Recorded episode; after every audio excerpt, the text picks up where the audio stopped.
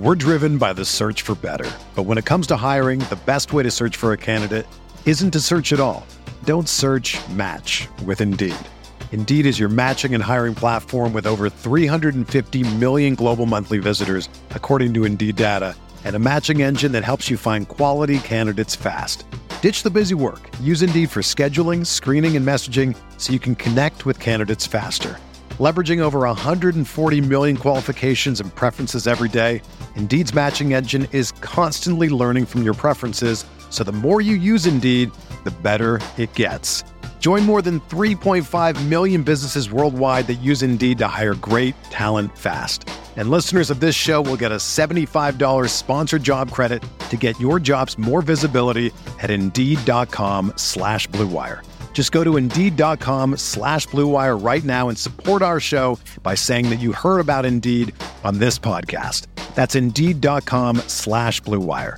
Terms and conditions apply. Need to hire? You need Indeed. What's up, y'all? It's Drewski, and I've teamed up with Mountain Dew to produce a hilarious new basketball podcast called The Dew Zone with Drewski. Learn the backstories of your favorite ballers and celebrities like Jamal Murray. Did you have like a favorite team? Was it the Raptors at the time or no? Was the Raptors even started around that time? Come on, bro. I ain't that old, fam. you talking like I'm 50. Taylor Rooks, A'ja Wilson, and many more. You won't want to miss this. Listen to The Dew Zone with Drewski on Apple Podcasts, Spotify, and wherever you listen to podcasts. Support for this podcast comes from US Bank. When it's time for a new credit card, the best ones do way more than just buy stuff. And that's why US Bank offers credit cards that make every day more rewarding. Earn cash back, score points when you shop, dine out, travel, or binge watch, or get a low intro APR. US Bank credit cards were designed to fit your lifestyle. So make every day more rewarding and check out usbank.com slash credit card. US Bank credit cards are issued by US Bank National Association ND. Some restrictions may apply. Member FDIC. They're gonna kill the love of my life. If I don't go back to what I was doing. This Friday, Our line of work is quite brutal and quite ruthless. how far would you go for love? You steal truck, bring it to me. Then you make your money. Is it dangerous? Of course it's dangerous. Nicholas Hoult, Felicity Jones, with Ben Kingsley and Anthony Hopkins. All this trouble, all this pain for love. Collide in theaters Friday. Rated PG 13, may be inappropriate for children under 13.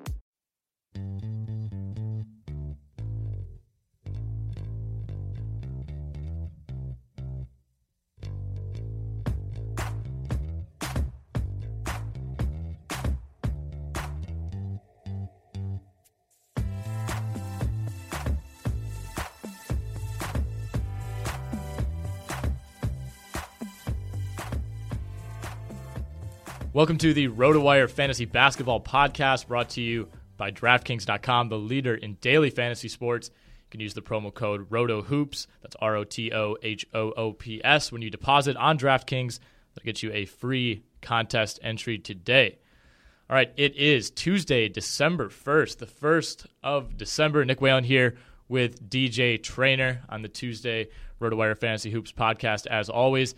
DJ, 10 games in the NBA, excuse me, eight games in the NBA. I don't know what I'm looking at. Eight games in the NBA on Monday night. We'll go through and break down all of those like we usually do. We'll talk a little bit about uh, Tuesday's shorter slate, just six games tonight. Obviously, Lakers at Sixers. Yeah, the baby. headliner, Philly, one and a half point favorites right now. The the 0 and 18 76ers are favored at home. The only game they're favored in the entire rest Yeah. of the season. Most likely, yeah. I mean, we'll see. I guess uh, they'll meet again at some point, right? Right, back in LA, but Right. they're not favored. Well, we'll see. Mean, we'll see what happens Uh, between right and now, but yeah, they don't, they don't now even on- set the lines for these games until like the day before. I'm just saying, don't count out the 76ers. Okay, you just wait. yeah. The streak is coming. It's an awfully short bandwagon yeah, it, right it now. It certainly is, uh, especially with, with what happened over the weekend uh, with, with with Mr. Okafor. Well, maybe we'll talk about that a little bit. But yeah, Wizards at Cavs tonight. That's the NBA TV early game. A lot of people will be watching that. I'm going to keep an eye on Suns at Nets. Um, we got Magic T Wolves, Grizz Pelicans, and then the nightcap on NBA TV, Mavs at Trailblazers. So, uh, you know, maybe not as many marquee matchups tonight, but still uh, always a fun night in the association. But I want to ask you about your Thanksgiving. I mean, we're a couple days removed now. You've had some time to process everything that happened, all the food that you ate. How was it? It was great. Went to my grandma's in Menominee, Wisconsin. Actually lived there for a year, so it was good getting back. I just forgot that my grandma like doesn't really have wireless internet, and when she does, she only has like a very limited supply. So you can't just like whip out your laptop and spend two hours in front of it reading NBA articles or anything like that. So I just used an incredible amount of data on my phone. I think I used a month's worth probably this weekend, but came home with a full belly. Still haven't eaten in a couple days because I'm just trying to. I hope you have. I, I mean, I've eaten a little bit, but I don't. I don't know what your grandma's like, but I just get so incredibly stuffed that I literally just don't eat the day after I leave. I just can't do it. I'm just stuffed to my toes. Yeah, I you know my grandma is a big big into like desserts. I'm not really a big dessert guy. Uh, if you listen to the pod with DVR last week, I, I made the confession that I don't like pie. Um, so that's kind of a big component of the the Whalen Thanksgiving meal. But she did make me my own personal bag of monster cookies because she knows I don't like pie and she's a great grandma. So I unfortunately left those at my parents' house back in Green Bay. So hopefully uh, they'll still be still be fresh back when I when I come home for Christmas in a month. I think monster cookies tend to age pretty well, but no, it was great. Uh, my family doesn't really like sports much, so it was a a little bit of a challenge so you're for a me. black to, sheep because you like sports. No, I mean not necessarily. I have like a, a cousin who who goes to Iowa State, so I mean we talked about Iowa State football for like three minutes, and Oh, that said, said that all needed all Bless that was needed to be said about that. My grandpa's pretty big into sports, but he's more of a you know college sports, even like local high school sports. So like there wasn't a lot of support to like. Hey guys, we should probably keep on this Carolina Dallas game while we eat. You know, so I, I, I missed part of that. I missed part of the Packers game because we were eating, and uh, I had I kind of struggled to convince people like this Brett Favre thing at halftime is kind of a big deal. Like, hey, sixth grade cousins, can you please stop doing cartwheels in front of the TV? Uh, things like that. But Did no, it was get- a good time. Did you get emotional with a the little Brett bit. Favre I mean, I'm not. See, when Brett Favre was with Green Bay, I was like a staunch anti-Packers fan. You know, you know, it's like when you're little, you might think it's cool to like hate the team that everybody else likes. So that Oh, was yeah. me until like eighth grade. Um, and you know, still like the Jaguars, but I've come around on the Packers a lot. And whether you like Brett Favre or not, or the Packers or not, it's still a cool moment, especially with Bart Starr there, everything that he's gone through. So, unfortunately, Davante Adams and and the rest of the Packers kind of squandered what was a fun night. But still, uh, I had a great I had a great weekend. I was glad glad to see my family, glad to see friends from back home, but certainly glad to be back in Madison and kind of back on the NBA train. It's hard to focus over the holiday weekend. You know, you got games Wednesday night as you're traveling and games Friday as you're traveling. So, like just like you, I was scrambling to use as much data on my phone as possible uh, in the car riding back from from Minnesota. But I think we kept up pretty well. Um, but do you want to get right into the games? Or do we have anything else to, to touch on before we? Oh, the coat. yeah. the Okay, coat. so over the weekend, No, well, I, oh, I guess if you I- want to frame let this, me just let me just I'm not going to frame it much, but you know, the last day I saw Nick, it was uh, a Wednesday, and then I filmed that from, or no, rather a Tuesday. Wednesday I was working from home, and that's why um, you know we filmed that pod, that extra special pod on Wednesday. But on Tuesday, I just saw this guy, this just like this interesting guy, leave the office, and there was a coat on him that had just kind of fur around the hooded part. And then this guy turned as he left the office, and I saw it was our own Nick Whalen. And I instantly just, you know, my face got red. I didn't know what to think of myself because I've associated myself with this guy before. I consider him a friend. I like him. I think he's funny.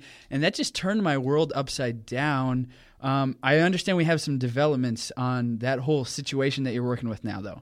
Yeah, I didn't. I can't even believe this is a situation. I guess um, it may be a little, little, little too fashion forward uh, for you guys, but no DVR. Yeah, I wore the coat to the office. It's cold here. Uh, I wore it to the office today, and DVR, uh, the great Derek Van Riper, walked by my desk and just kind of pointed at it and laughed. Like, what? Like, is there? What's wrong with a guy wearing a coat? That has fur around the hood. I, I've seen plenty of that going around. I, I didn't think twice about buying it. It was well, my mom actually bought it for me. Full disclosure, uh, she took me Christmas shopping. Don't over the bring your mom into this. No, no. I mean, it, it wasn't like she was pushing the coat on me. I picked it out. Uh, I'm just, I just don't want to take credit from buying it in case she's listening. Uh, but it was on sale at Macy's. Great deal. I was happy to grab it. And no, I didn't think, I didn't think the hood, the, you know, the fur on the hood would be controversial at all. I've, I've had, I've had coats with fur on the hood before. They're comfortable. They're warm. You know, it's it's faux fur if that matters. If you're like an animal rights person, if that's what you're getting on my case about. But no, I think it's fine, and I will. I'm not going to stop wearing it. That's for sure. Okay, so I think that me and DVR can maybe come to a resolution that it's fine if you just wear it and it's just kind of hanging out on your back. But at any point when you're wearing this coat, do you put it up over your face so the fur is just kind of like No, no, clouding no. your face? I wish I could. The hood So is you're going to draw the line there. Well, I would, but the the hood is actually pretty big and like, you know, I have a, a normal size head, and it like dwarfs my head. And like basically, I tried wearing it because it was windy yesterday when I walked home, and uh, yeah, basically the hood is like so large that it catches wind and just blows off anyway. So if I can maybe find a way to like strap it or tape it around my head, I might do that. But no, I, I you know I'm not going to back down. I like this coat quite a bit, and just that's that. Hey, I got to say, like a guy that sticks to his guns more than a guy that wears a fur coat. So I'll uh, I'll stick with you, Nick. But just know that I'm a, a tiny what kind bit of coat ashamed. do you have? Uh, North Face, just regular sleek. You know, I'm not trying to impress anybody. I'm not trying to make any statements. I'm just trying to stay warm. I don't know what you're doing. I had. It's not like I like went out and was like, I need this coat. It was my other coat. The zipper literally broke off the coat, and I couldn't. I couldn't close it anymore. Uh, and as soon as I mentioned that to my mom, it was like, we're going to the mall and getting you a coat now. You know how mothers are. So. No, I'll see if I can find a picture of the coat and like tweet it out or something. Yeah, and no, get, what like, you need to do like- is, yep, get the poll on Twitter. We need to get some feedback from the people. Did you lose respect for Nick No. after this? Um, I think you'll be shocked how many people have coats with fur on the hood. yeah, people from out of the woodworks, the the fur coat people are just going to Yeah, come out I- and. I don't know. I just here. Okay, here's the last thing uh, I'll say, and I just feel like you know it was more of a thing like ten years ago than it is today. Was it? I just you know back Ten years ago, people our age were wearing like starter jackets with the huge pocket in the front. No, like that was we're getting old, man. I think that was more like eighteen to twenty years ago. Yeah, maybe. Yeah, probably. Either way, it's a nice coat, and I can't believe that it's caused the backlash that it has already. And I guess things can only go can spiral out more out of control from here. Um, but let's get into the games. Let's stop berating my fashion choices. We'll start with Nuggets Bucks. Uh, that's the first one that that I have listed because, of course, you know the Bucks are listed as a as a team on my on my ESPN account, so it automatically jumps them to the top. So we'll start with them. Bucks ninety two, Denver 74. Milwaukee avenging uh, an earlier loss to Denver, a game which this is you know talking a couple weeks ago they were in control through the first half and Denver just onslaught in the second half. Milwaukee entering this game uh, was the I think they were top 15 in first half scoring and last in second half scoring in the league. Last in third quarter scoring, last in fourth quarter scoring. Obviously, that's going to aggregate and be last in second half scoring. So a team that struggled a ton in the second half, but they outscored Denver uh, by 16 in the second half in this one. And you know the Nuggets got down, and this was pretty much over early in the fourth quarter with the way Milwaukee was playing. Uh, pretty big game for Michael Carter Williams. Maybe his his best game of the season. He's coming off the bench now. Kidd shifted both him and Jabari Parker to the bench for Sunday's game against Charlotte. Stuck with that um, on Monday night. Carter Williams finished with 12 points, three blocks, three steals, nine assists, six rebounds. So kind of the all around type of performances that we used to see when he was back with the 76ers. Obviously, those were kind of empty performances in a lot of ways, but he's a guy that, you know, with that six six frame, those long arms, he's pretty quick for his size. It's not really surprising to see him get those steals and blocks numbers. I mean, three blocks from the point guard spot is huge, obviously, but the nine assists, I think, are what what people want to see from Carter Williams. 12 points, whatever. I, I think the scoring from him is just kind of a bonus at this point. Sure. Um, you know, you hope maybe he gets a couple offensive rebounds with that size and, and a putback, gets to the lane every now and then. He's been hitting his floaters all right. Still has shown no improvement as a jump shooter, and that's a big issue. But I mean, th- these are the type of games they need from him. Just kind of do a little bit of everything instead of trying to do too much. Right. And last night was the first time that he had played at least 30 minutes in seven games. And that's troubling in all facets uh, of daily fantasy, of season long fantasy. You're seeing Jerryd Bayless, who's basically moved into the starting point guard role. And he's seeing consistently at least 33 minutes a night.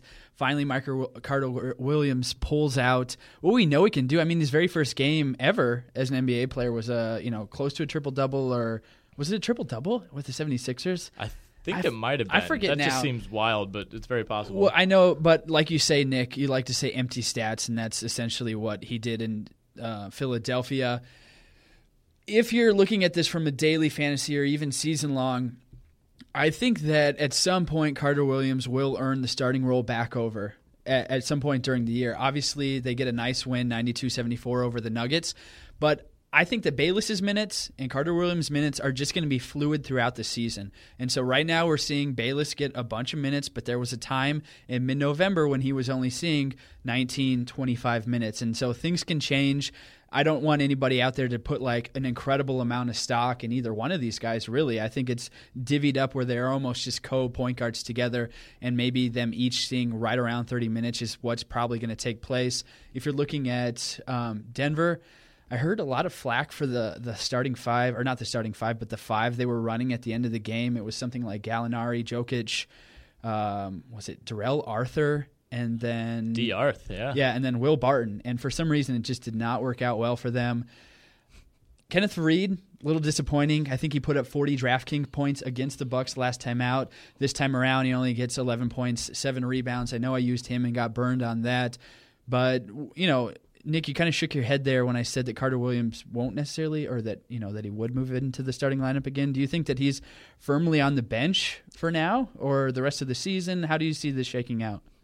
Yeah, I don't know. I mean, firmly for now, I guess is kind of the way I would put it. Honestly, you, you don't know. I mean, Kidd is Kidd is not really been shy to mix up his starting lineups dating back to the beginning of last year.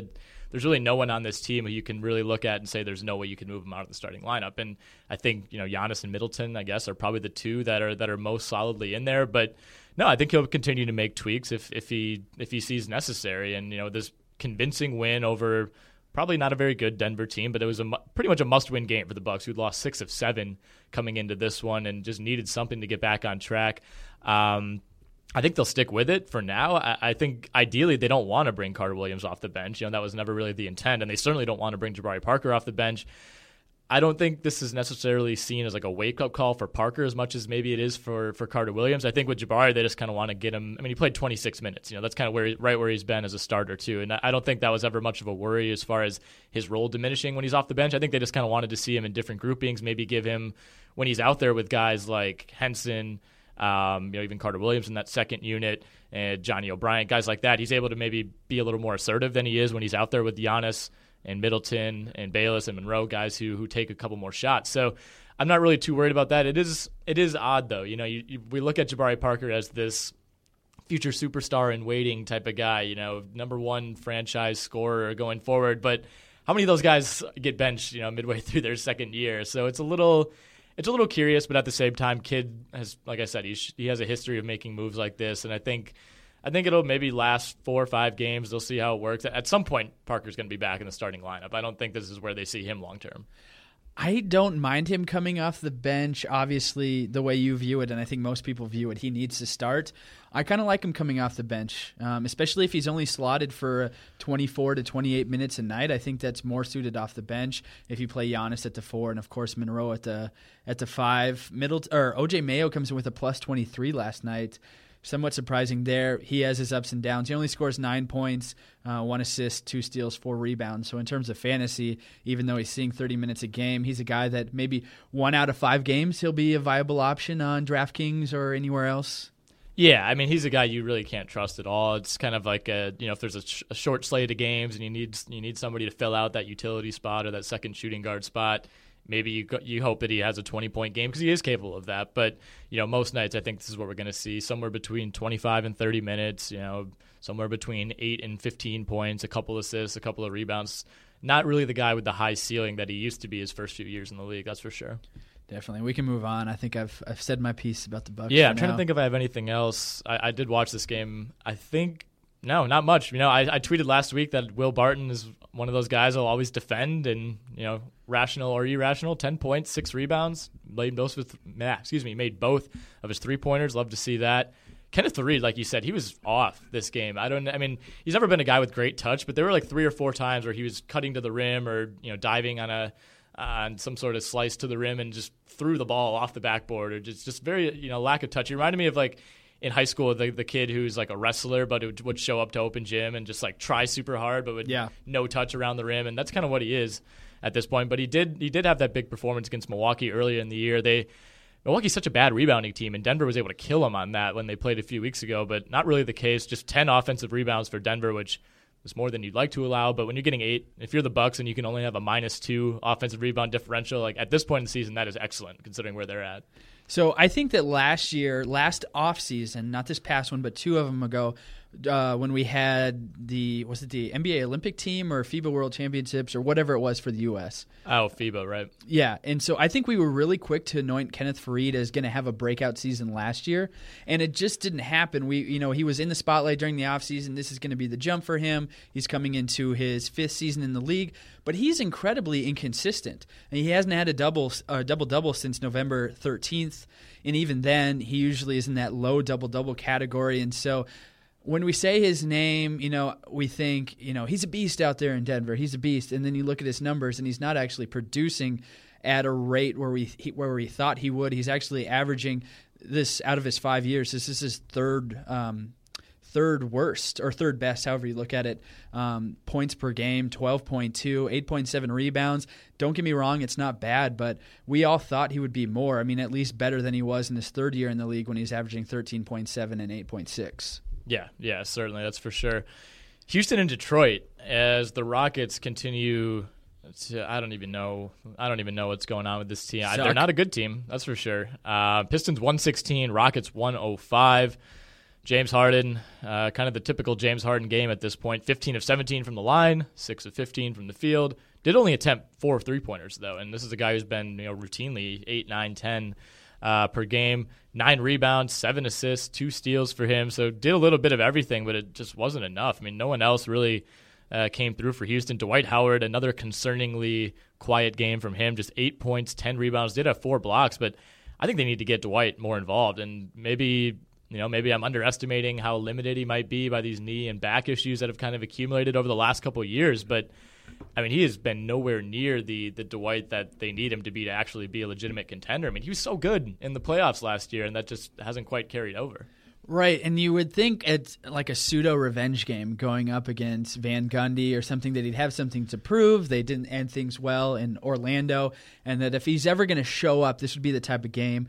Remember, Nick, was it a couple months ago when it came out that he last year in the playoffs he was playing with like torn ligaments in his knee. Yeah. We were all dogging him for his hustle, blah blah blah. You ne- it just goes to show you. I really took a step back when I heard that and realized you really can't dog a guy for his effort because you don't know um, what's going on with him. We just don't know. I mean, a, a torn ligaments in your knee, and Yeah. and we're dogging him, and the entire media scene is dogging him. Right, and you know, I don't know if there doesn't seem to be a whole lot of sentiment that Dwight's like not trying or anything like that. It just seems like they're not integrating him enough. I mean, if you look over his last, what is it, one, two, three, four, five, six, seven, eight games, he's he's attempted more than eight shots just once in that span. And I mean, how many of those are probably alley oops, tip ins, things like that? Yeah, I haven't I haven't watched all these shots, but I mean, he's never been a great one-on-one dump it down, let him work type of guy, but he's been he's gotten considerably better, you know, since the end of those Orlando days. I mean, like we saw in the playoffs, you know, that swooping hook is at least passable and you know, he's still stronger than just about anybody that he faces off against. It's just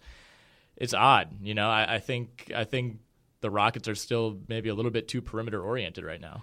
Well, I don't understand why there's not more pick and roll um, action with James Harden and with Ty Lawson.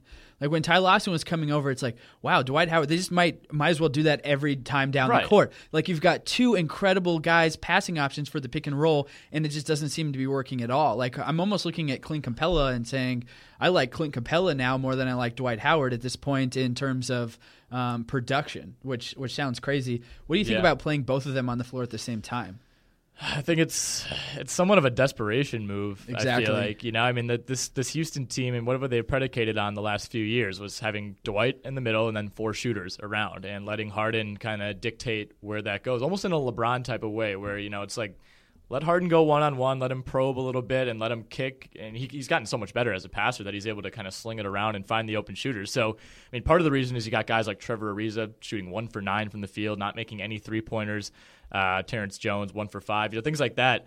Uh, they add up after a while if you're just not making shots. But yeah, like you said, when you have a guy like Dwight Howard and even Clint Capela, when they're both on the court together, two bouncy guys who have great size, just it's a little bit baffling how they you know, how they aren't able to to put this together right now. I mean, scoring 105 points against a Detroit team that's not great defensively, and allowing 116 points that's maybe the bigger issue. I mean, you look at 32 points allowed in the fourth quarter for, for both teams. Really, I mean, this was this was a blowout um, until Houston made a run really in the third quarter. I mean, this was a, a 20 point game plus uh, at halftime. So the Rockets have problems, big problems. I don't know if you know, I don't know if bringing in JB Bickerstaff or rather firing McHale and promoting JB Bickerstaff is the right answer. I guess we need to give him some more time, but I, I, don't know. Do you think when they fired McHale, they were hoping that it would just kind of be one of those instant, like, you know, flip the switch and, you know, maybe they'll start responding better? Because that doesn't seem to have been the case whatsoever. Yeah, I think that's what it was. Do you know what JB stands for, by the way?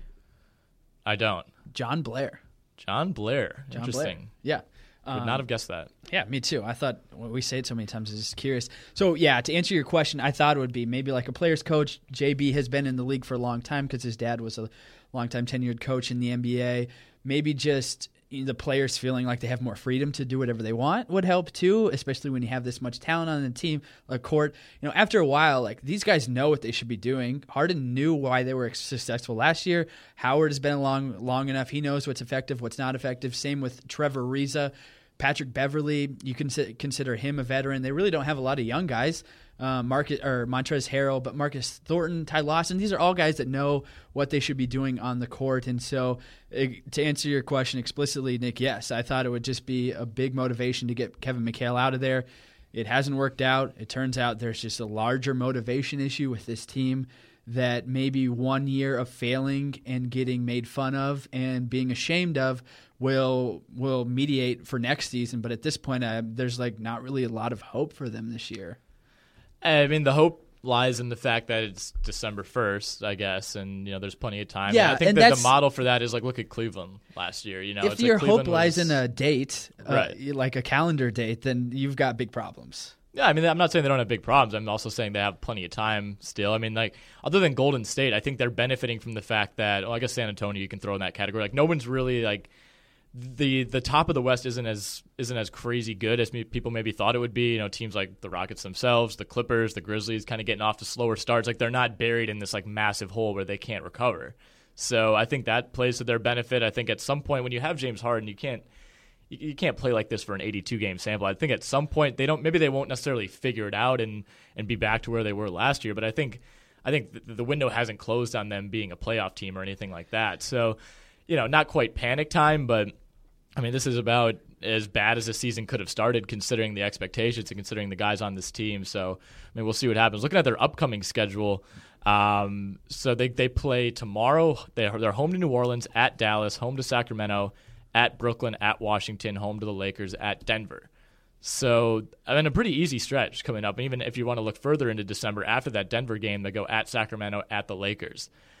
So, I mean, if this is if there's a time to turn it around, you know, I guess it's now. You know, that at Dallas, that game doesn't look as easy as it did three or four weeks ago, and you know, but other than that, that's that's by far the toughest game in this stretch. So, even if they can come out of this at you know, what would it be, seven and three or something like that? I think that would be a huge, huge win and, and kind of get this team going in the right direction. The most important thing for really any sports team is to get hot when it matters, which is at the end of the season. So if they can linger around, get a six through eight seed. You never know what happens. I mean, you just never know what happens. So I, I won't completely write them off. I know it was kind of sounding like I was, but if they make the playoffs, there's always hope. And with this roster, there's certainly hope that they'll continue to go on even further. Looking at Detroit, Nick, they also have a nice homestand coming up. They've already made their West Coast trip. They've been on the road quite a bit. I think they're spending like 15 of the next 18 nights in home in Detroit. Um, and so look for them at a 9 and 9 record right now to maybe get a boost at home.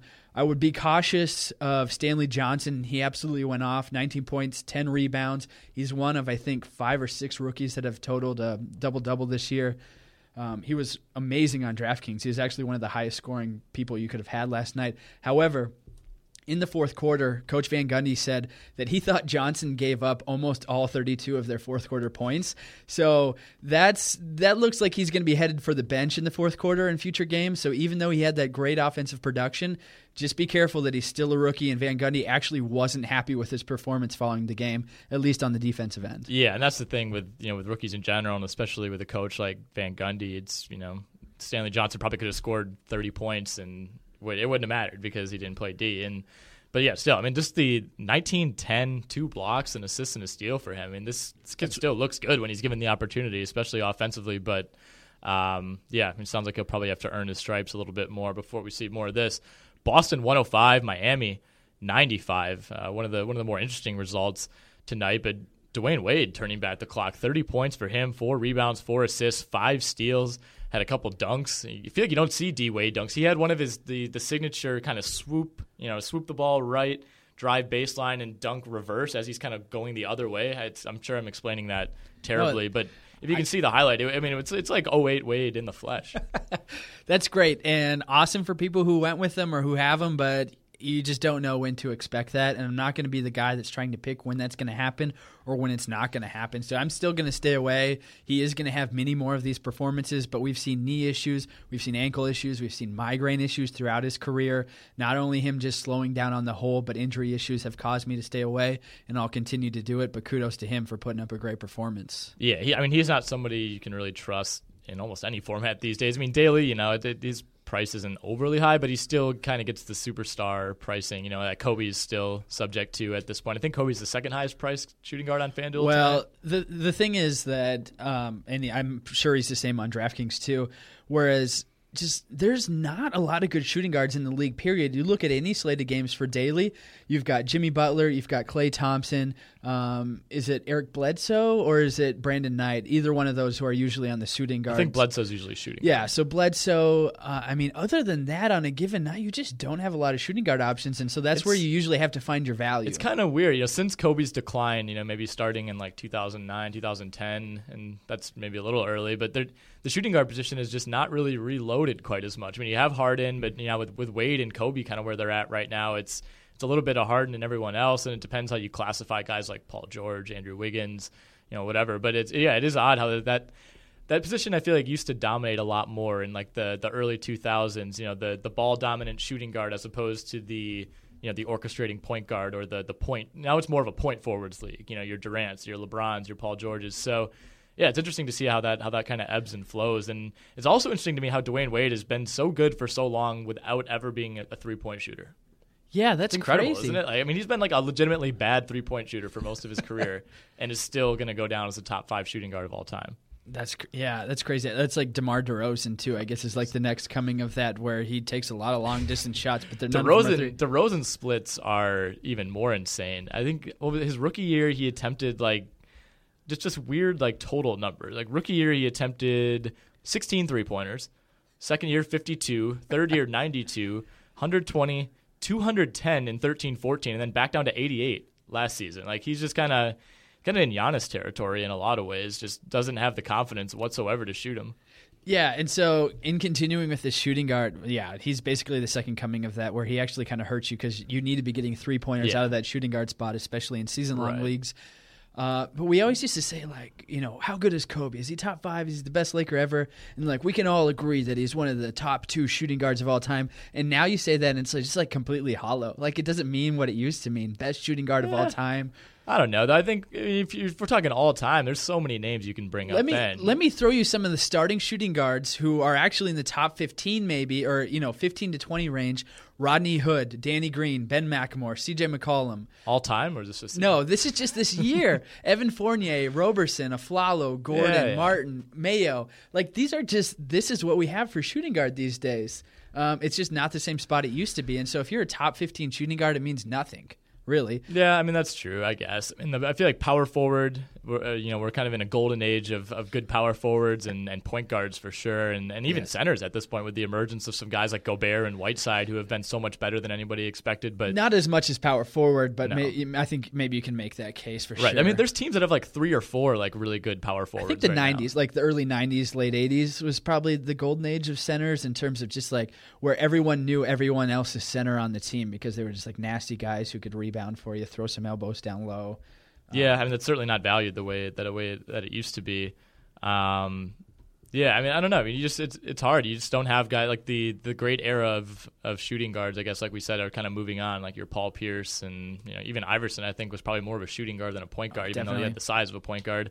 Um, but yeah, I mean they'll retool at some point. I mean the loss of Tracy McGrady to injury, I think, is what really set this off. You know, the kids just didn't have anyone to emulate anymore. And well, I tell you what, if you look at any YMCA, if you look at any rec center, everybody's a shooting guard out there. Yep. So we'll have the next coming of shooting guards. There's ebbs and flows, just like the talk about like should you seed uh, the NBA as a total for the playoffs. The Eastern Conference will be strong in 10 years, and then we'll be saying the same thing about the West. Same thing with shooting guards, ebbs and flows. Don't overreact on just a five year basis. Speaking of rec centers and Tracy McGrady, real quickly, Yes. I, I went to a, a local gym, I guess, with one of my friends. He he has like a membership to this. It's like a club gym thing, whatever. And he's like, "Hey, Princeton got- Club? It was a Princeton club, yeah. And uh, and he's like, "Hey, I got this free pass if you just want to come play basketball for the day." I was like, "Yeah, whatever, I'll go." And we're playing against this guy, and he's wearing like a you know like when Kenyon Martin was in college, he wore like a cut off T-shirt that was like cut off like mid bicep, basically. It was just like a like why even bother cutting it off? Just a weird cut. So he had one of those. Levance Fields from Pittsburgh always stands out as somebody who used to wear that too. Uh, and underneath it, he was wearing a Tracy McGrady like throwback Magic jersey, like the black pinstripe one. Underneath, like just a plain gray cutoff. And then you could see, you know, the sleeves were cut a little bit deeper. So I'm like, like, is that a Tracy McGrady jersey under there? He's like, hell yeah, wear it under everything. like, what? Like, why would you have to just wear it over this? Like, it's not like it was super small or anything. Like, just whatever. And yeah, that was that. I mean, that was kind of our, that was our talk. I didn't really have any further questions. The spirit is within him. You know, sometimes it's not about uh, outward expression; it's about inward reflection. That's right. and that's certainly the case with this uh, this fellow. Apparently, Yeah, another quick Tracy McGrady tidbit. While we're on the subject, I could go I'm all just day. sitting down, could do a Tracy crisscross applesauce. podcast. So I have a summer birthday. I always like to tell the story because it makes my mom sound cool, and she is cool. But I've uh, mom's getting a lot of run on today. so yeah, I don't think she listens to the pod, but she might have to start. Um, but fifth grade, you know, it was, it was cool to like bring in treats for your birthday. Yeah. Or you know, back in the day, it, it became like increasingly like once you get to like eighth grade, you wanted other people to bring food in, whatever. You don't want to bring your own. But in fifth grade, I was like, oh, it's my birthday. I get to bring treats. Great. Well, my birthday's in mid July, so school was never in session during my birthday. So on May 24th, uh, which happens to be Tracy McGrady's birthday, my mom like surprised me and brought in like ice cream for the entire class, and everybody's like, "Whose birthday is it?" And I was like, "It's not my birthday. Why are you here?" She's like, "It's Tracy McGrady's birthday." I looked it up and brought in cupcakes and ice cream for everybody. So to this day, like I like just being home this weekend, you know, I talk to people I haven't talked to in forever, and like people still bring that up every now and then, like oh, how's your mom doing? I remember when she brought in cupcakes for T Mac's birthday. And, like all these like girls from my fifth grade class who like don't follow the NBA at all just know of Tracy McGrady for that reason. So yeah, the the the legacy of Tracy McGrady runs very very deeply in the Whalen family. Ah, that just makes me so happy. like nothing bad can happen to me today. I love think, I love thinking, love thinking of thinking about to get cornrows. And Oh, yeah. fantasizing about Tracy McGrady. Did you like Yao Ming just as much? No, no, no, no. I no, I was like I was kind of I was maybe a little xenophobic when it came to Yao back then. I don't know. I just I, I thought he kind of I liked Shaq a lot. I was like because there was always remember how big it was like Shaq versus Yao, China versus America or whatever, and like China versus LSU. Well, it was yes. I'm making I'm making it sound like it was like a communist thing. Like no, it wasn't at all. But it was like no, I like Shaq. You can't, you can't like both. You have to pick pick one or the other. And now uh, like Yao just seems like a cool guy. I don't know Oh, him yeah. obviously at all, but he just seems like a cool dude. Now I think they both seem like cool guys. So I, I like him now. I just when he first came into the league, he was like this big imposter that I was like he, he'll never unseat Shaq. Shaq's the best and. You know, unfortunately, injuries derailed his career and what would have been multiple, multiple titles for that T Mac Yao uh, mid 2000s Rocket squad.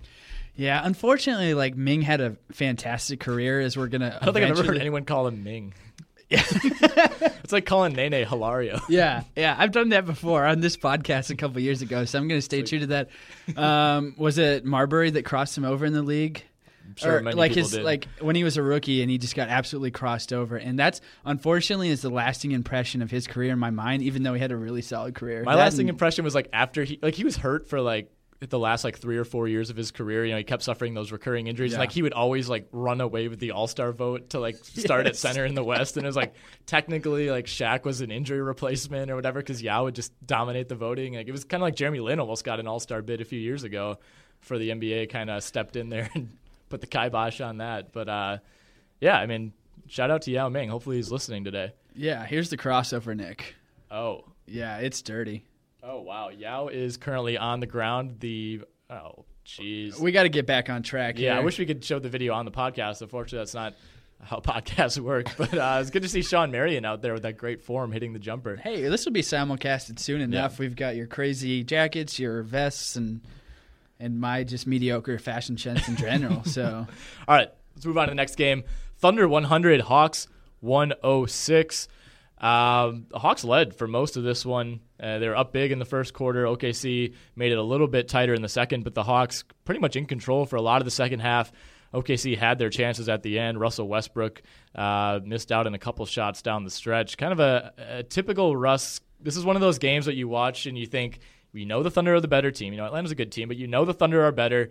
You know, they didn't play terribly, but it's one of those games that makes you think, like, Russ, you're 11 of 24 from the field. You're 1 of 5 from 3, six turnovers, making questionable decisions down the stretch while KD is playing really well. It's just, I don't know. I'm, I'm a big proponent of KD and Russ together, but this is one of those games that if you're not a KD plus Russ fan, this is one that you point to and say, maybe KD should have had the ball a little bit more down the stretch.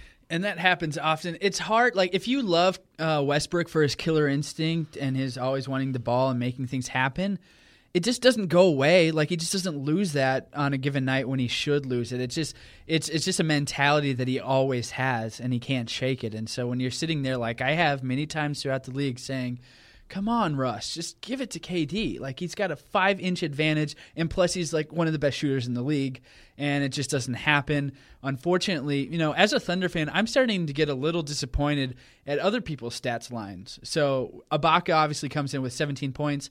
But you're looking at Steven Adams with zero points, Roberson, five points, Morrow, 10 points off the bench, Kanter, six off the bench. And let me be clear here it's not because those guys' lack of effort, it's because of Durant's and Westbrook's inability to get them facilitated in a similar way that Steph Curry would or that LeBron James was. Charles Barkley has a, the best take on this situation is that good players make the players around them better. And this is incredibly clear with Durant and Westbrook, where it just doesn't happen like it does know. for other people on other teams. Tristan Thompson is not that good. Timofey Mozgov, not that good. J.R. Smith right, is shining, and it's because of LeBron. Right, it is. And LeBron's in his own category with this kind of stuff, but he also doesn't have another superstar next to him.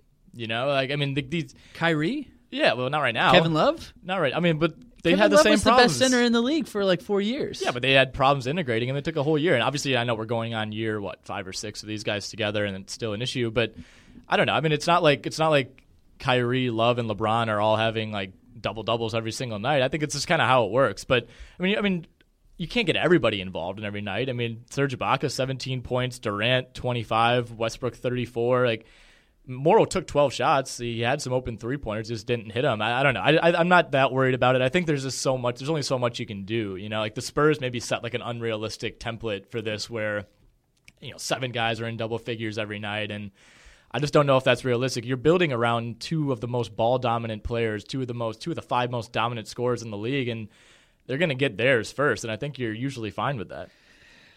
Yeah, maybe in a playoff situation, but throughout the year, I don't know. It's it's tough because injuries have clouded what they could have done more than anything, and so maybe I'm just bickering over you know things when they really are better. We're sitting with 11 and seven record. So obviously they know how to win games, but I just I don't know. I'm just I'm just fearful when you come across teams like the Spurs.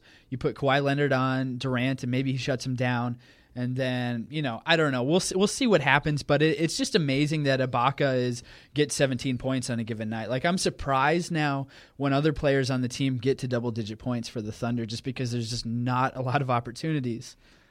Yeah, I, I don't know, man. I think you watch more Thunder than I do, so I'm I'm certainly not going to encroach on that at all. I just think you're you'll take your chances with these two most of the time. You know, I mean, it, it's hard to fault Westbrook Just for a let me complain 11, about a really 7. good basketball team in peace. Nick. Yeah, well, I mean, the argument then is like, I mean, Westbrook was minus two last night. Durant was neutral. You got Anthony Morrow was plus 19, and you know, single game plus minus is, is kind of you know you can poke holes in that all day, but.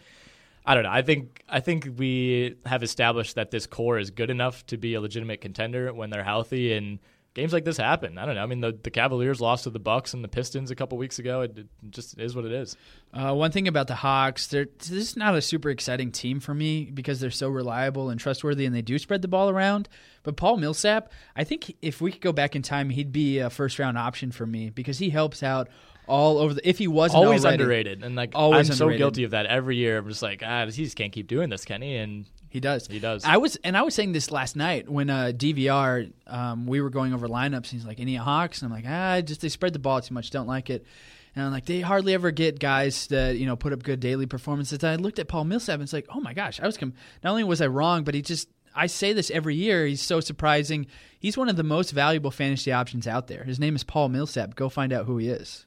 Yeah, absolutely. And it, that is kind of the the catch with this team is that when they do spread it around so much. I mean, you had four of the five starters in double figures. Sefolosha's kind of the you know the odd man out there, a guy who doesn't take a lot of shots, but there's not like the high end potential. You know, like you, with Al Horford, you're going to get 20 and 10, but you might never get 35 and 15, like you might and, get with a guy like Cousins. and that's like what that. I was trying to tell DVR last night. But in terms of daily fantasy points, that's not the case. I mean, they are putting up those points because Millsap had a three pointer, he had four blocks, a steal, five assists, and only three turnovers. And so you know, they never, I don't know, like I've, we're on the same page here, Nick. They're never going to break out and just have a world beater performance of 40 points or 35 points, like you said. But in terms of a box score, in terms of racking up daily fantasy points, Paul Millsap is elite. Horford, their floors are also high, basically. Yeah, Ceilings exactly. aren't. And that's the thing. It, it's, you know, if you're looking at it from a daily fantasy perspective, you want to kind of insulate your lineup with some of these guys instead of making them the focal point of your lineup. Especially in 50 50 games. Like it, your go to for 50 50 games are Atlanta Hawk players, basically. Yes, exactly. Bulls 92, Spurs 89. Um, off night for the San Antonio offense. They shoot just 41%. Um, pretty clean game overall, though. Just kind of a, a good old fashioned defensive battle, something we haven't seen quite as much from Chicago this year. But uh, you know, playing games in the high 80s, low 90s, not a lot of turnovers for either side, and not a messy game at all. Just just good defense, really, and slower pace game, and that's kind of how the Spurs have, have run this year. But big game from LaMarcus Aldridge, 21 and 12 for him. Excuse me, Kawhi Leonard, who continues to you know, silently just assassinate everybody. 25 points, eight rebounds, three assists, two steals, which is just becoming a run of the mill line for him. Tim Duncan, just six points, but 12 rebounds and a block. Looking at the Chicago side, no real huge performances. I mean, you get 18 and 13 with a with a few assists, and oh, I guess three blocks for Pau Gasol. So a very very solid performance there. Derrick Rose struggled, five of 17, got burned a couple times by Tony Parker in this game. Uh, that that was well publicized on Twitter. Um, I don't I don't know. I mean, we we can talk about Derrick Rose all day, I guess, but do you buy this Bulls team? You know, after a win like this, as a as a team that we still think that can can legitimately contend in the East? Yeah, let's talk about Fred Hoiberg. Wow, the mayor. Froy Hedberg. Uh, Froy Hedberg is doing a great job in Chicago. A couple bold predictions I made. I said that Billy Donovan or Fred Hoiberg would win Coach of the Year. Um, I threw one other guy in there, and I can't remember now. But anyways, if the Bulls go on be the one or two seed in the East, I think you got to give it to him in terms of being a first year head coach. Yeah, they're legitimate. The players that they have, we knew they were legitimate. Like these are guys that could make a run into the playoffs. They could challenge the Cavs. Could they beat them? I don't know. It'll probably come down to injuries. Um, yeah, they're they're completely legitimate, Nick. Um, but the, the Spurs we can you know it's one thing to put a lot of investment into a win over the spurs but uh, that only becomes true when it's later in the season in the playoffs.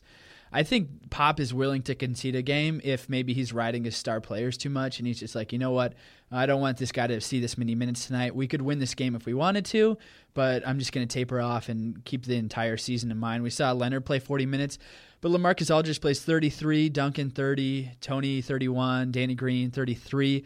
Like all those could have been inflated. This was a game that was really close, and you think that maybe they all could have seen more minutes. So um, yes, the Bulls are legitimate, but I wouldn't put too much investment in a regular season Spurs victory. No, and that's the thing. You know, it's the Spurs didn't rest their starters. They didn't start Boban Marjanovic, uh, unfortunately, in this one. He didn't even see the court. I don't know. Maybe they were throwing this game. Um, but yeah, I mean, it was a good win for Chicago. I, don't you don't want to take anything away from it, but at the same time, I think we've learned over the last 15 years now that beating the Spurs in the regular season you know, is, is a nice boost for the team that beats them. But if you're looking at it from San Antonio's side, they could care less. I mean, they're they're they're well on their way to cruising into the playoffs. Chicago now is home to Denver, home to Charlotte, home to Phoenix, at Boston over their next four. So a nice opportunity to pick up a few wins uh, before another long homestand uh, heading into the holiday. They get Philadelphia, Detroit, New Orleans, some very winnable games there too. So I still like the Chicago team. I think some people cooled off on them. They had that that loss where they allowed 130 to the Hornets. And I feel like that was the turning point. That was early in the year. That was like their fifth, fourth or fifth game. And at that point, people kind of started to think like, uh, is, are they going to have that same defensive identity? Can they still hang with teams? But I mean, they've won six of their last eight. They look fine. I think the point guard spot remains a major weakness. I think they're going to need to address that at some point. I don't know if that involves moving Derrick Rose, which is you know, he might be one of the more unmovable players in the league right now. Who would you want, Dennis Schroeder?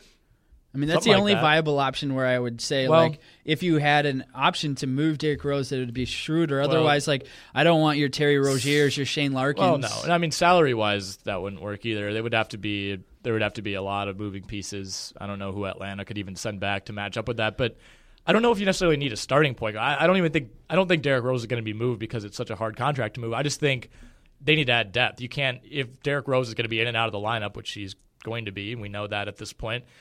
You know, you have Kirk Hinrich and Aaron Brooks. Is that really good enough? I think you at least need to add someone that isn't necessarily a starting caliber point guard. Obviously, you'd love to go grab Schroeder, but that's going to cost you. And I don't think the Bulls will be able to pull that off by any means. I think you can go grab somebody. I'm, I don't know. I'm trying to think of a name. Just you know, your Darren Collison types. Not that he's necessarily on the market, but something like that. Just somebody to fortify that rotation. Like you're not going to grab an impact point guard right now. You know, Derrick Rose isn't going to be able to pull anybody like that, but you can grab somebody to at least shore up that rotation so it's not as much of a weakness as it is right now. The Bulls have a 2016 first round draft pick from Sacramento, which is actually looking pretty good that they could play around with. Um, otherwise, they just have a couple second round picks. I mean, unless you get a three team deal with Boston involved, since they have some nice first round picks coming up, I, I don't Yeah. know. But we've talked about this before, That- Nick. A backup point guard, like the backup point guards that you would like to bring to the Bulls, are basically one like the best backup point guards in the league, and they just can't oh, afford Oh, right. that That was just a right now. That was just a random example. I don't Yeah. think. I don't know if they can get anybody like that, but just somebody. I think they need to address it. That's all I'm saying. I don't think you can get by with 70 percent of Derrick Rose, Kirk Hinrich, and Aaron Brooks. That's just not realistic. I guess I do have E'Twaun Moore. He's been all right, but still uh, not ideal. And just quick note on that first round pick. They don't. They don't just get Sacramento's pick. Not not trying to correct you or anything, but just Oh, to no, clarify. please correct it's me. A, it's protected top 10 this year, top 10 next year. If it's not conveyed by next year, it turns into a second round pick. So it could end Oh. up, you know, obviously a lot of incentive for Sacramento uh, to to to kind of tank that one, I guess. But I mean, at absolute highest, it'll be 11th overall. So you can certainly grab an impact player at that point. But I also don't know if it's quite the asset that it kind of looks like it is on paper. Yep, I read that too quickly. Thanks for clarifying that. There's so many freaking little clauses like that. They really where- are. It's so where- hard. You so rarely pull the Brooklyn and just trade unprotected first round Yeah, picks. And we're seeing why. Like, and I was the funny thing is I was reading up against that. I was reading up on that last night, and that's where that's kind of coming from. Did you know that you can't? Well, did you know that you can't trade um, more than seven years in advance? And so well, you can't trade you can't trade future draft picks seven years in advance. So you're Right. only working within a seven year window. And can't you only trade so many in a row too? Yep, you can't trade back to. rule? Yep, Yeah. that's exactly right. You can't trade back to back first round picks. Didn't the didn't the Nets do that? So th- they have um, next year they get Boston's first or Boston gets the Nets next year first round pick. Then 2017 they have the ability to swap Oh, first round you can picks. swap, right. And then 2018 they get their first round pick. So They're in so rea- getting burned on that swap too. yeah. Um, well, I think their thought in mind was that they were going to be a good team, and so those draft picks would end up being upper 20 picks. And at that point, you know, maybe it's not a big deal. Obviously, it was a gamble, and they lost, and it's fun to make fun of them now. But you never know if things could have turned out differently with Garnett, Williams, and Paul Pierce. they have? I don't know. Like I remember what was what was uh, um, the billionaire? What, I can I not remember his name Uh, right now. Prokhorov. Prokhorov. What was his quote on the day? It was like the basketball gods have smiled on us the day the day we traded three first round picks for 36 year old KG and 34 year old Paul Pierce or whatever it was. So, I mean they they made their run, I guess. Didn't they beat the Heat all four times that year? They weren't the regular bad. season. No, they, weren't bad. I mean, like if you wanted to win a championship that year, then those players were kind of fine. You had Brook Lopez, Yeah, they were also like a seven seed, weren't they? Because they they played the Heat in the first round and got swept. Yeah, it's it. Whatever. It was a bad trade. Now it's it was a bad really trade. bad trade. if you look back on it, I don't know if there were that many people clamoring it was a bad trade. Now it's a horrendous trade, and Boston has a whole lot of assets to work with. Yeah, yeah, absolutely. I mean, it looked great trade for Boston. It just seemed it seemed obvious at the time, and like looking back, it's even more obvious for them to make that deal. But fleeced. let's talk a little Warriors. This is one I, I was glad to be able to catch the the fourth quarter of it after the Bucks game ended. Warriors 106, Jazz 103. This is the closest I think. Maybe you know, that Brooklyn game at, towards the beginning of the streak was the closest that the Warriors have come to losing, but this was right up there. I mean, the Jazz had the ball down one with I think they inbounded with like 12 seconds left. It was so. tied with the going into the last minute of the game. too. I mean, they're down one. Rodney Hood came off a screen and had a wide open uh, wing three, a pull up shot. Maybe not quite the the guy you want taking that, but it looked good off his hand and rimmed out. Uh, ball was tipped. It looked like Utah was going to control the rebound. Gobert was there, and Curry kind of snuck in at the last second, snagged it. Of course, hit the free throws, and, and Gordon Hayward wasn't really able to get off a good look at the end. But yeah, I mean, this was this team is certainly beatable. We know that, and even even with Steph Curry hitting clutch shot after clutch shot in this one, he ended up pulling up on the possession that allowed Utah to get that final chance. Curry pulled up and barely drew iron. Uh, on, a, on a pull up three, and what in hindsight kind of looks like a bad shot, but I mean it's For Curry. him. Like there's really no such thing as a bad shot. So, I mean, what is the formula? I guess I'm putting you on the spot here because I'm sure you have the answers. not even uh, the we all, we all know the answers. basketball. Right. What is the what is the the formula to beat this team? I mean, Golden State hit 14 three pointers. They shot almost 50 percent from three, but they only took 83 shots. Excuse me, 82 shots. I think is that the is that kind of the the thing to do here is not just let them get out and run and you know Nick, get to 100 Nick, field goal attempts. Nick, stop it. Like we're not even let's not even try to play X's and O's here because they can win on all facets. The reason why they're going to lose a game is because they're going to be in a really cool city, stay out too long the night before, come in, have an off shooting night, and the Knicks or somebody like that will capitalize. Like there's no X's and O's. Let's try to beat these guys. We've heard the best minds in basketball talk about it, debate about it, and whatever you want to say, we just haven't seen any implementation of it work. There's just not a squad out there that can match up with them and defeat them given the best strategy out there. So if I'm looking at why they're going to lose, we have to go off the basketball court. We're going to say maybe they're mentally stressed. Maybe, you know, they're in a cool city, they stay out too long, and Porzingis and Carmelo Anthony combine for 70 points. Like, it's going to be not, something they're not like the team that. that gets out and stays out too long. They want this though. I know, I know, I know they want it, but it's going to be something like not fun to talk about. Like nobody, when they lose, nobody's going to be like, "I told you," because there's going to be five previous examples where it didn't fully work on whatever strategy you'd like to talk about. So, like we can we can beat it to death, but it's going to be something very superficial where they just like or Curry gets hurt. Like that's how it's going to happen. Yeah, I, I mean that would be obviously the, kind of the worst way for it to happen with you know Curry going down, or uh, see well even like. Harrison Barnes going down. It's a big piece. It's a starting. It's a starting guard for them. So yeah, I mean it's it'll be interesting. It's going to end at some point. I think we all agree on that. I mean they're not going to go eighty two and zero, but. Over the weekend, I had a chance to listen to Zach Lowe's recent podcast with Shane Battier. I don't know if you've caught that yet. No, I haven't really, really yet. interesting. And Shane Battier is an awesome guest, no matter what you're talking about. But he has the interesting perspective of being on that Rockets team that won 22 straight uh, back in I don't know what it was 06, 07, something like that, maybe even later than that.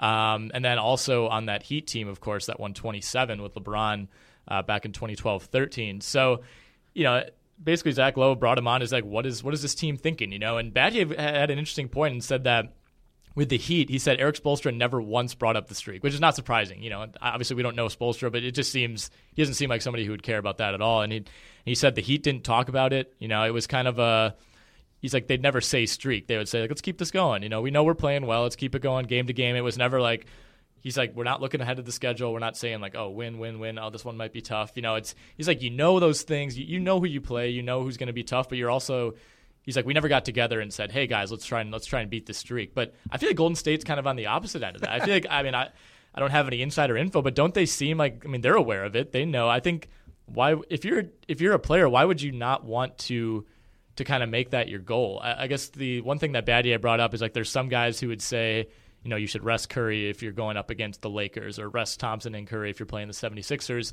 Then you start bringing in that risk of what if you lose this one? But I don't know. I, I think I think it's going to happen at some point. I think it's interesting that that there's that kind of one or the other. You either don't talk about it or you got to go for it. And uh, I think the psychological, um, you know, just kind of the wear and tear, I guess, it takes on your mind to be that focused for that long, I think can have lasting effects. And that's one of the things that Battier brought up too. He said with the Rockets, it's like we went on that 22 game streak, we get beat, and then they dropped like four or five of seven or something like that. He's like, we just didn't have it anymore. He's like, you kind of lose your mojo, and then you start worrying, like, oh, is it just a fluke? I think the Warriors are a little bit different than that Rockets team because that really wasn't like a good Rockets team, was it?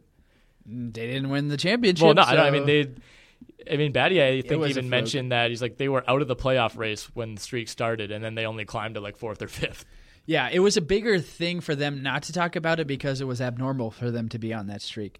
So with the Warriors, it's it's more of like do an interview after the game. When are you guys going to lose? How can people beat you? Blah blah blah. Everyone's talking to them about that, and everyone's very upfront about it. They're not the type of organization that's going to necessarily shy away. I mean, they're doing it without their head coach, but at Hornets, at Raptors, at Nets, at Pacers, at Celtics, at Bucks. If there ever was a time for them to wear down mentally, um, it's going to be in this next stretch of games, and they might end up losing to the Celtics just in Boston, not because they're worse or because the Celtics be, be, put a good game plan together, but because they've played like five straight games on the road in a span of twelve days or something like that. So uh, it's well, going to be I mean, something. coming up. Their schedule heats up really quickly. I think they they go on a seven game trip. Um, let's see.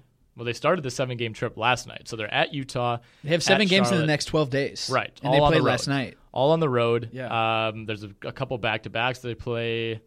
Let's see. Yeah, they play Tuesday, or excuse me, they play Saturday, Sunday, uh, at Toronto, at Brooklyn, Tuesday at Indiana, at Boston, at Milwaukee on another back to back to close that out. So maybe the Bucks will catch them on that the final night of that road trip on a, on their second back to back in 12 days. I just, yeah, I think it's probably going to happen in this span of games, and of course, we can just keep saying it, and eventually we'll be right. But like I said, Nick, it's going to be on back-to-back games where they, you know, they're traveling from Toronto to New York, or they're traveling from, uh, look, like yeah, they're going from Boston to Milwaukee, back-to-back games, and it's the end of that road trip. So if the Bucks get them, they'll get them. It won't be like super exciting. It won't be like a massive showdown between the Cavaliers on Christmas Day or something like that. It's just going to Well, be. I was like, going to ask you about that. What if they go in like Oh, as a fan? hope- Are you rooting for them to go I into that game 28 0 home I to will cancel Cavs? all my Christmases. That could be the day. debut of Shumpert. It could be the debut of Kyrie. Oh, Oh, it would be awesome. I think if that happens, we need to cancel our Christmases. oh I already told mov- my family I wasn't going to, Yeah. to family Christmas. Go rent a movie theater and do this thing right, and just kind of spend the whole day uh, just waiting for that game to happen. actually would be a great idea. I hope that the Bucks, Celtics, Pacers, all those teams just kind of concede, so they'll just let it happen for all of us. I highly doubt that'll be the case, but You we'll see. know. I mean, never know. that Toronto game on Saturday, I think, is one that sticks out. Adam Wolf, our, our one of our NBA editors, said he thought it's going to be the the Charlotte game tomorrow. I, I don't know about that. We'll see. I, I feel like the chances that they play two close games back to back just seems crazy to me. You know, this Warriors team, like, they can't get almost beat twice. Like, that's the point that we're at with this team. Though they're that good, and It's we can fun. gush on, on on and on about them all we want. But um, all right, let's look at other games from Monday night as I bring up my list of games here that is taking a long time Take to your load. time. I'm just going to keep killing time. time, Yeah. and you know this is just great filler. Mavericks 98, Kings 112 with a big win at home. Mavericks now fall to 10 and 8. Kings scorching at 7 and 12. Um, of course, guess who had a big performance for the Kings? DeMarcus Cousins. Plus 24 for him in 38 minutes, 31 points, 9 rebounds, 6 assists, and a block for him. Just two turnovers. A guy who turns it over a ton, uh, especially for a big man. But you know, huge performance from him. 20 points from Rudy Gay, 21 from Rondo to go with only five assists, which just is a- an absurdly low number from what we're used to seeing from him, I guess, these days. Darren Collison played well off the bench. Um, that's future Bull Darren Collison. 15 points for him, 10 points for Casspi. Mavericks just looked a little overmatched in this one. You know, I mean, it was it really was close for most of the game. They led at the half, but Sacramento uh, kind of blew them away. 36 points in the fourth quarter for the Sacramento Kings. George Karl is going to get this team in shape one way or another. I don't care that he has, you know, relationship issues with Cousins. You never know when re- relationship issues will surface with Rajon Rondo. It seems to happen everywhere he goes. I was expecting more out of Rondo last night with a revenge game against the Mavericks, just because of their checkered past from last season where he quit on them during the playoffs. You think that maybe he'd have a little more something to show. He plays 30 minutes. One interesting thing with this Kings team is DeMarcus Cousins taking the three point shot. He's been very good, but he shot one from eight last night, and he's slowly but surely brought up his overall field goal percentage. Right now, he's sitting at just below 45%. But that was something that was really troubling for me is yes, it's awesome for this double double, this perennial double double guy to add a three pointer to his game in terms of nine Eight three categories. pointers is too many. Eight pointers is three too many, or is yeah, it's way too many. It's probably five or six too many, and um, He's got to stop taking those eight pointers. he's got to stop taking those eight pointers. But he's found a way to kind of surf that, surface that out, and he's moving into top four fantasy consideration if he wasn't already because of that three pointer, while maintaining a, a, a nice field goal percentage at forty five percent. He's always been a guy that's a little bit low from a field goal percentage. What you would want, you know, most power forwards Out you of your centers or right, power you want forwards, yeah. hovering around or over fifty percent. You know, I think we've seen some guys that have been so efficient. You know, LeBron shooting 56% or whatever it was a few years ago. Like, you can't match that. He's I mean, right at league average, He's a 46 is right. I mean, Cousins is a 46% shooter for his career, which considering how many tough shots he takes, how much attention he gets from defenses, it's not the worst thing, but I think I'm okay with him hovering around 45, 46 this year if he's attempting four three-pointers a game because, you know, he's shooting them at a 34% clip, and that's fine, right? I mean, that's if, you, if a guy for for a guy who really hasn't shot three pointers before, I think it helps you know take a little bit off the defense just because you have to respect that a little bit more. There's not a ton of other options on the Sacramento team the way that they're built. They're a very unique team to defend. You know, Cousins in himself is an is a matchup nightmare. Rudy Gay kind of gets labeled as a chucker, but how do you kind of mix that in with Rajon Rondo, who you have to defend really unlike anyone else in the league because of his skill set? So they do present some matchup troubles, and I think Dallas found that out last night. But it's good to see Boogie sticking with the three pointers. You know, this was this was like a big storyline the first couple days of the season, and you know, it was like, is he just going to feel it out and then kind of stop shooting them? Like Blake Griffin, you know, two years ago, I think it was, or maybe beginning of last year, was shooting a decent amount of threes, and then that just kind of stopped. But Cousins is chugging along, one for eight. There's Yeah. no conscience whatsoever. Yeah, no, it's it's it's fun to see. Why I was concerned first five games of the season for him, he was shooting. Let's do quick tabulation: forty percent from the field, and so that's that gets you into the troubling category when you're looking at your front court options. Maybe some redeeming or saving graces that he shoots seventy nine percent from the charity or seventy yeah seventy nine percent from the free throw. Obviously, he's a top five guy. You're going to plug him and play him. If he decides to shoot eight threes or not, he's a guy that you're stuck with forever for the rest of the season. So, um, but it is fun to see a, a great player just add a completely new wrinkle to his game. Like not even like do one thing a little more, a completely new wrinkle. Yeah, I mean we've seen a lot of guys do this, but like I said, a lot of them don't stick with it, or a lot of the time it doesn't. Or they actually don't do it eight times in one game. Yeah, yeah. I mean he's he's not he's not only adding a wrinkle, he's just going full bore. It's a whether or not, yeah. yeah, it, it's I don't even know. Is there what's above a wrinkle? Like a, A fold, like a fold. I yeah, he's know. added a new fold to his game. Clippers 102, Blazers 87. Clippers continue uh, to kind of go up and down, I guess, through the beginning part of this season. But they now sit at 10 and 8. The Blazers down to 7 and 11, just 3 and 7 on the road. Damian Lillard, only 17 minutes in this one, left with an abdominal injury. He's now questionable. Sounds like he seems like the type of guy who'd be a game time call a lot of the time, and that's probably what it's going to be on Tuesday night. Uh, but looking at the Clippers, DeAndre Jordan tied the NBA record for missed free throws with 22. But he had a career high 12 made free throws. Also true. Um, I'm assuming 34 attempts is probably a career high as well. I don't know. I think it would have to be. Uh, I guess we'll just have to- 34 is an absurd amount of free throws. It is incredible, and this was one of the longest games of all year. Two hour, two and a half hours, two hours thirty two minutes. Really, that's the longest one.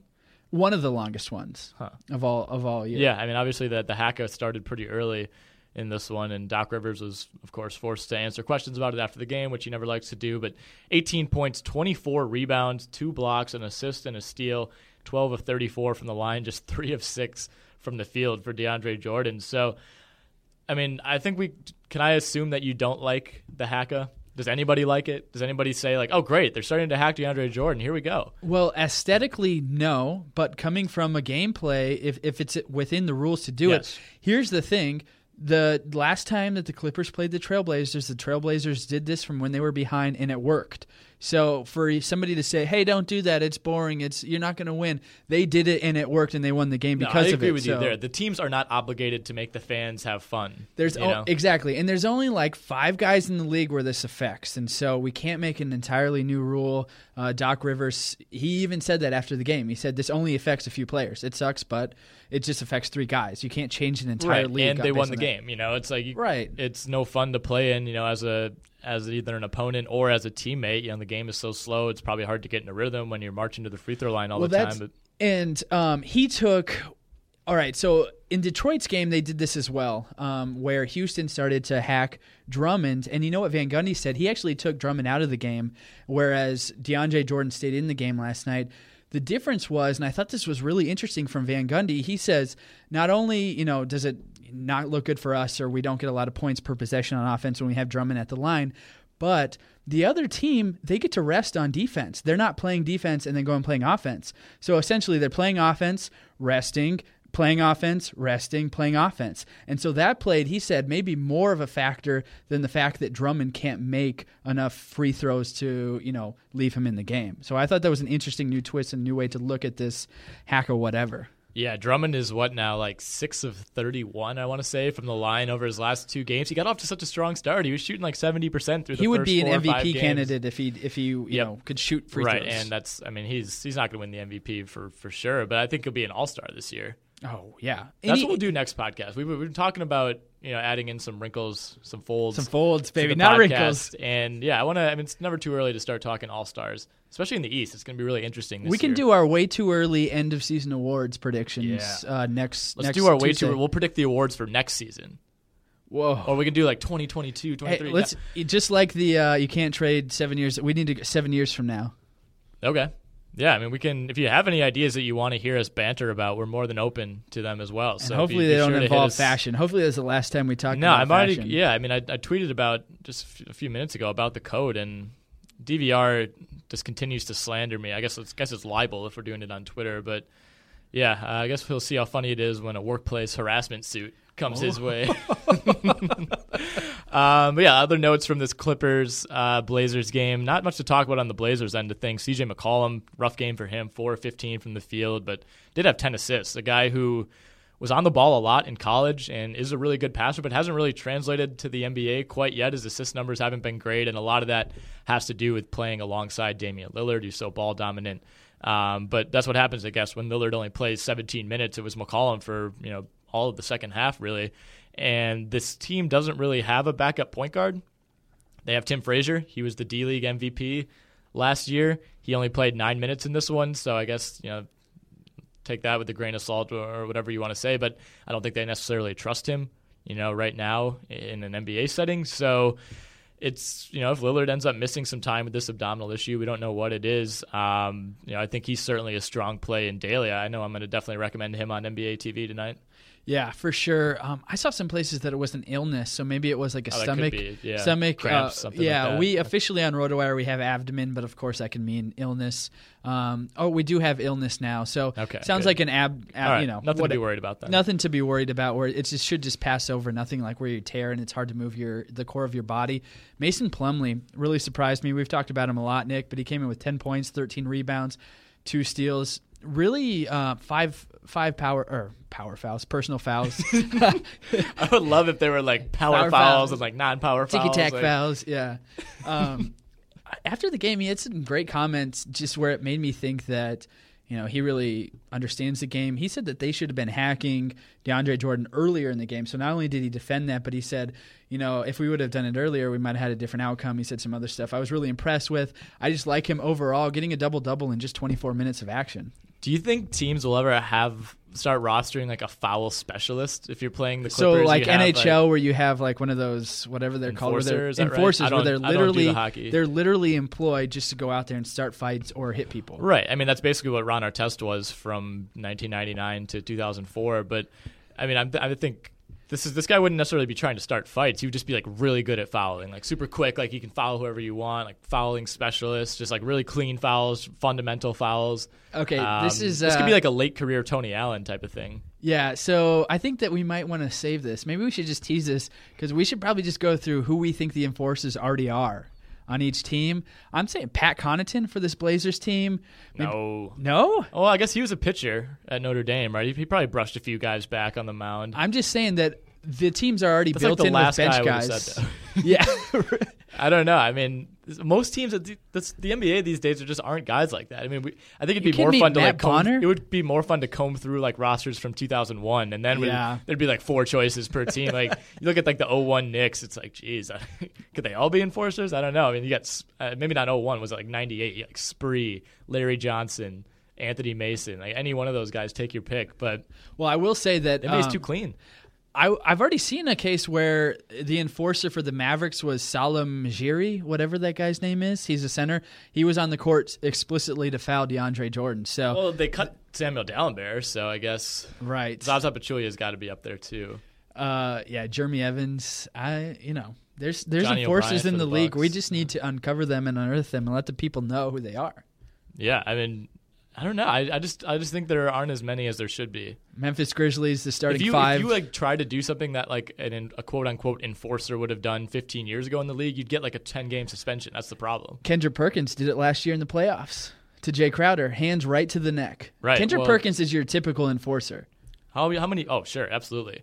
He's yeah, he's the model. I think right now. Who? How many years ago was it when when World Peace slash Panda's friend slash Artest Oh. got Harden in the neck? That was I mean, he was still on the on the Thunder at that point, Oh, right? I mean, that yeah. was that had to be like 2011. I was I was belligerent about that because I was just die hard. Don't take my guys out. And then I've been playing rec league basketball, and, and situations like that have come up. Now where somebody actually What? flu- now where someone actually Where are you playing? flew their Princeton club where they flew their elbow, but it was more like a nudge. And I was like, okay, I can kind of see why that would happen. And a guy like Ron Artest, It is honestly for it. kind of amazing that things like that don't happen more often, right? I mean, you got guys who The problem is that everybody's buddy buddy in this league now. They all grew up playing Yeah, AAU. They all know true. each other. They're friends on Twitter. I don't whatever. know if that necessarily matters though. I mean, you can get you hear about fights in practice. It's like I almost think that that might make it. You know, you've been in the league for a while. You're basically there are 30 teams and there's a lot of games, but you're playing the same guys over and over and over. You know, and it.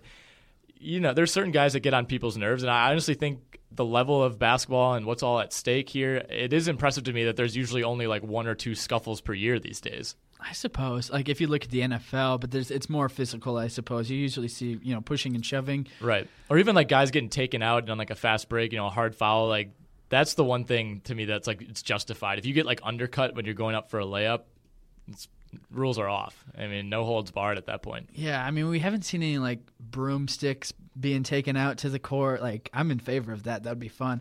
No, Yeah, you pull chairs out of the crowd. yeah. I, the thing is that I think that everyone's just good friends on and off the court for the most Eh. part. It's more of like which one of my friends can play the best today. no, I don't know. I think I I don't really know you know every team in the league or locker rooms like that or anything. But I, I don't think there's like everybody's friends. I think you know you have a couple friends. You know you know guys on each team. You, even on your own team, you're probably not friends with everybody. I think that, but I think there is also a mutual respect of, you know, this is your job, this is your livelihood, this is my job. I need, you know, this is my income. If I go out and commit a dirty foul and, you know, you lose a year or two of your career, I don't want to do that because I wouldn't want that to happen to me. So I think there is a respect. And I think the same goes for football. I mean, you see a guy, even when Gronk went down the other night for New England, you know, thankfully that didn't end up being too serious, but you had guys from the other team coming over and nobody wants to see that. Yeah, and I think everything's out in the open these days. It's not like where you show it like you show up in LA, you're there for one week out of the entire year. You go in there and just you're mad at everybody, and then you leave and you go to the other end of the coast and you never see that guy until next year and you play him again. And so I, I think that that plays a part of it. Nick, me and you could just go on and on about like social media and what that means for people reactions and how they perform and act in the public eye, um, because we we spent a lot of time going over that in college. But it just things are different these days and you're not going to see it because it lingers too much. And everybody knows that you're type of that you're that type of person. It's not like where one viewing audience like only the indianapolis tv viewing audience saw that fight. It's everybody in the whole world knows that and it stays with you forever. Um, yeah. I mean chris paul like knocked a guy in college below the belt and we know about it forever. Yeah, well, that just came up yesterday. wait did he do it again? No, no, no. He didn't do it again, but uh, it was Julius Hodge, one of my all-time favorite college players, NC State. Um, he was actually he was actually a buck for a brief period of time. I remember being really pumped about that. Basically, he signed a D League contract and was gone like a week later. This was, I mean, he, this was a while back. He played Chris. He was contemporaries with Chris Paul in college, so early 2000s. Um, but yeah, Chris Paul didn't play. We, we didn't even note that when we're talking about this Clippers Blazers game. Chris Paul, um, he, he left the game. I should say 24 minutes Right. Yeah. 24 minutes. Uh, he had the groin injury earlier this month. Um, and Julius Hodge, who I think is playing overseas now, uh, I, like one of the Clippers beat writers tweeted like Chris Paul out for Clippers with groin injury, and like Julius Hodge like quote tweeted it with a little like prayer emoji, like kind of like a payback, you know. And I don't think he's I don't think he meant it maliciously or anything, but I mean this was a legitimate like shot to Julius Hodge. Chris Paul ended up getting suspended. I mean I don't know if you remember, like he was labeled like a problem This was- because of this going yeah. into the NBA, and he hasn't really done anything that bad in the NBA, but it's kind of manifested, you know, in his his fiery personality. It shouldn't really be that surprising. If this happened when he was at Wake Forest now, like with, with Twitter and all this stuff, it would be a way bigger deal. Like people actually do forget that that happened. That, That was a he big was, deal. It was. I mean, he just he went for it. Could you imagine doing this? Somebody, I, just- I can't even imagine doing. It is kind of crazy, yeah. That he, what did he end up going third or fourth anyway? yeah. Yeah, and and even at his size, yeah. But we can go on I think and it went after Chris Marvin Paul's- Williams. Your weekly reminder that Chris Paul was drafted after Marvin after Williams. Andrew Bogut. That was the year the the Bucks were graced with the number one pick. The year after LeBron. Uh, word from our sponsor before we get out of here. Yeah, yeah. Again, we're sponsored by DraftKings.com. They are the leading source for fantasy hoops. You can be a part of all the action all season long at DraftKings.com, the official daily fantasy partner of RotoWire. With daily fantasy, you don't need to spend more uh, more time micromanaging a roster. You can play whenever you want. You can pick a new team every time you play. You can challenge your friends in a custom league to prove that you are the superior GM, or you can square off against basketball fans from all over the country or even the world for big prizes. You can go to DraftKings.com now, enter that promo code ROTOHOOPS. That'll allow you to play free with your first deposit. DraftKings, again, the official partner of RotoWire.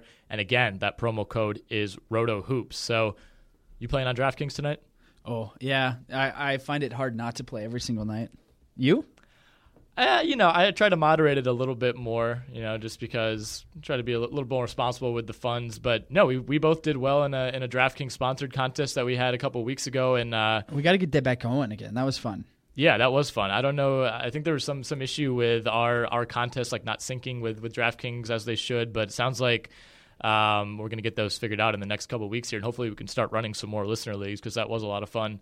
Um, but yeah, I mean, it, it is fun. I like being able to create your own little sub league, I guess, you know, and, and invite people that you know. It's a lot more fun to, to play with people you know than you know, kind of random people. But Yeah, we were kind of te- yeah the night yeah we were kind of texting back and forth. Uh, that's the fun What's going on? And it's it's like a season long league ballooned and or, not ballooned but shallowed into Right. one night, and it's, like it's, so they, much fun. It's like what they show on those commercials, and like I'll be the first to admit, I was like feeling a little bombarded by the commercial, and it's like, okay, like oh, you're just having so much fun with DraftKings, but it's like that's I'm literally sitting at my house like texting you and James, Yeah. like I'm these guys on the commercial, like that's exactly what I'm doing. So yeah, I mean, lots of fun. Obviously, go play on there, and hopefully, like you said, DJ, we'll get those listener leagues back up and running. That two. All right. Uh, we hopefully we will. Last thing before we leave, that 2005 draft. Number one, Andrew Bogut. Two, Marvin Williams. Three, Deron Williams. Four, Chris Paul. Five, Raymond Felton. Oh, that's national champion Raymond Felton Yeah. to you. Um, so that was, I guess, that was the year, two years after LeBron. I, I misspoke there, but the year after the Dwight draft, uh, the Bucks had the number one pick and got Dwight 2.0 and Andrew Bogut.